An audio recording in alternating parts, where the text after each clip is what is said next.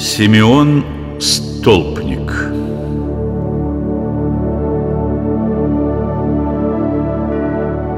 Когда мы слышим, что о ком-то говорят: вот это святой человек, перед нашим мысленным взором обычно встает образ смиренного христианина, живущего по заповедям Божиим.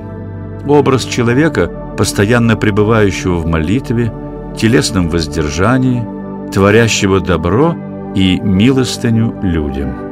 Недаром православная церковь испокон веков призывает верующих подражать таким подвижникам, но при этом предупреждает: среди прославленных святых есть и такие, жизнь которых не может служить примером для всеобщего подражания. Почему же? Да потому что их подвиги столь велики, что даже мысленно представить эти деяния невозможно. Таких подвижников в истории церкви единицы, и явлены они человечеству как свидетельство безграничной силы Божией. Господь зримо помогает своим избранникам возвышаться над естественными законами человеческого бытия, потому и называют этих подвижников земными ангелами. Одним из таких земных ангелов, чьи подвиги не может вместить человеческий рассудок, был преподобный Симеон Столпник, которому посвящено множество храмов во всем христианском мире. Современники называли святого Симеона не только земным ангелом, но и небесным человеком. 80 лет без перерыва простоял преподобный Симеон на высоком столбе посреди каменистой и знойной пустыни. Практически без сна и отдыха, лишь раз в неделю вкушая кусок хлеба и выпивая немного воды.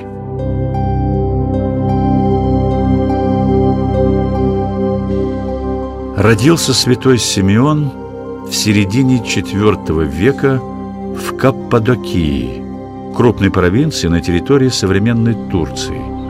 Его подвижнический путь к Богу начался в 13 лет. Однажды, после посещения церковной службы, Симеон, потрясенный божественным откровением, не вернулся домой, а отправился в монастырь. Прожив в обители 5 лет, Симеон был пострижен в монахи. Монастырь был очень строгим, но юный Симеон взял на себя столь непомерные аскетические подвиги, что игумен попросил его покинуть обитель. «Симеон, ты не можешь оставаться среди нас.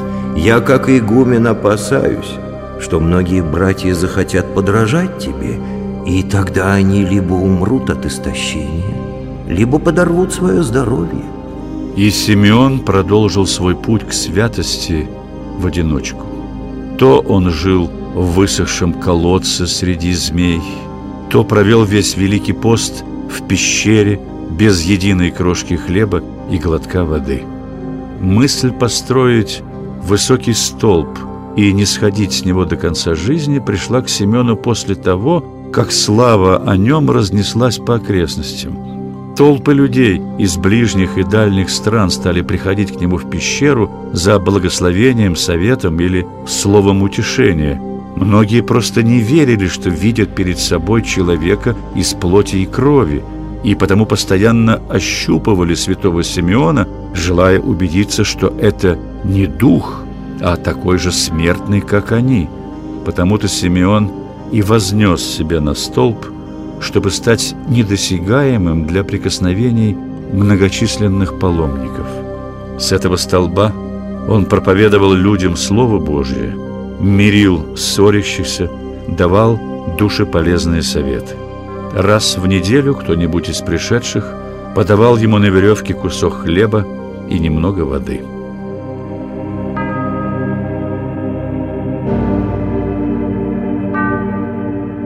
Узнали о неслыханных доселе подвигах преподобного Симеона святые старцы, жившие в пустынных пещерах, и дивились безмерно.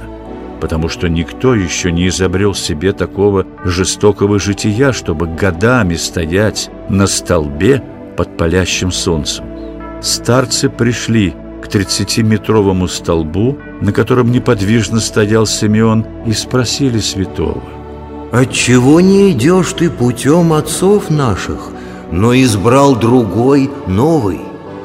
Сойди со столба и последуй житию древних пустынников».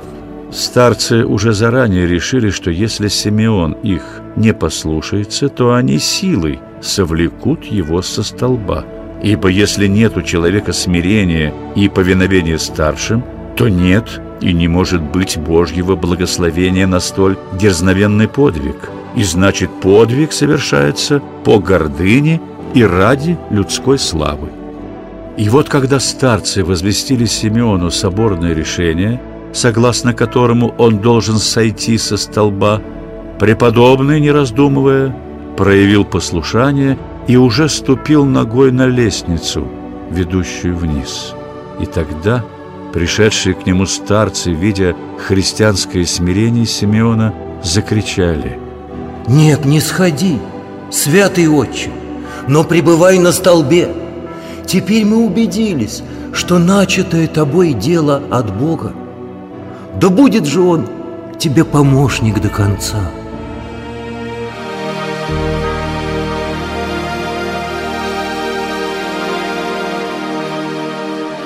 Смысл подвига столпничества, который принял на себя Симеон, высказал один епископ: «Ты, Симеон, стоишь на столбе, как свеча на подсвечнике. Стоя много лет на одном месте, ты привел к христианской вере столь многих людей, как если бы исходил всю вселенную, уча и проповедуя».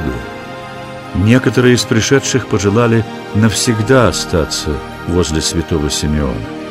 Так около столпа преподобного возник мужской монастырь. Шли к Симеону Столпнику и персы, и арабы, и армяне. Видя в жизни святого Симеона откровение силы Божьей, многие принимали святое крещение.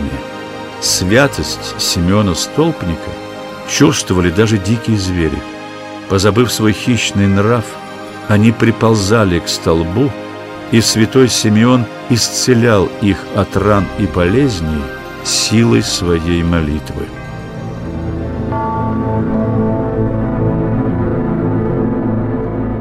Отец святого Симеона к тому времени давно умер, а мать, несмотря на свои старческие немощи, разыскала его и пришла к монастырю, раскинувшемуся вокруг знаменитого столба. Монахи доложили столпнику: «Отче, твоя родная мать пришла, хочет говорить с тобой. Как нам поступить? Ведь женщинам вход в монастырь запрещен. Сделаем ли для матери твоей исключение?» Святой Симеон заплакал, потом долго молился: «Братья, скажите моей матушке, что я не забыл ее и очень люблю. Все эти годы молился о ней непрестанно. Передайте ей мое благословение и поселите за оградой монастыря». Так и поступили. А вскоре мать святого Симеона мирно скончалась в своей хижине и была погребена неподалеку, так, чтобы преподобный со своего столба мог видеть ее могилу. Он так и умер, стоя на столбе, закрыв глаза и сложив руки крестом. Блаженная кончина величайшего подвижника произошла в 460 году, когда Симеону Столпнику минуло более 100 лет от роду.